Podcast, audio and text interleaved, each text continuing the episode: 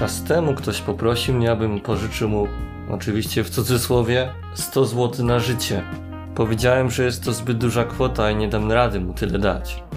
Wówczas ten człowiek poprosił mnie, abym dał mu chociaż 80. E, 80 to też jest dużo, to, to niech będzie 50.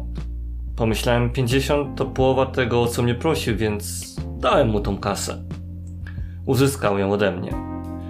Potem zdałem sobie sprawę, że stałem nieźle zmanipulowany lub nawet oszukany, bo skąd wiem, czy czasem temu człowiekowi nie chodziło właśnie o te 50 zł. Zobaczyłem potem, że takie wywieranie wpływu na człowieka jest w psychologii społecznej nazwane techniką zaczaśniętych drzwi, y, z angielskiego door in the face.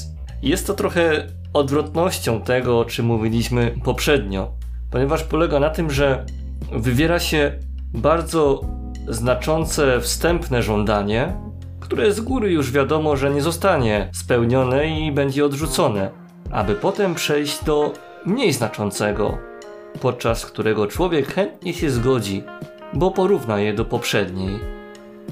Ta technika została już przedstawiona w 1975 roku.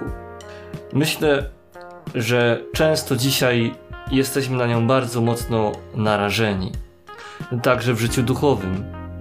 Diabeł działa podobnie. Też próbuje nas zmanipulować i oszukać, szczególnie wtedy, kiedy jesteśmy bardzo zirytowani i zdenerwowani na kogoś.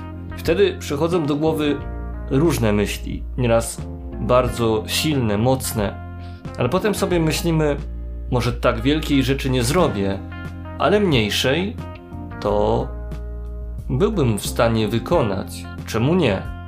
Technika zaczaśniętych drzwi, wciąż próbująca oszukać i zmanipulować człowieka.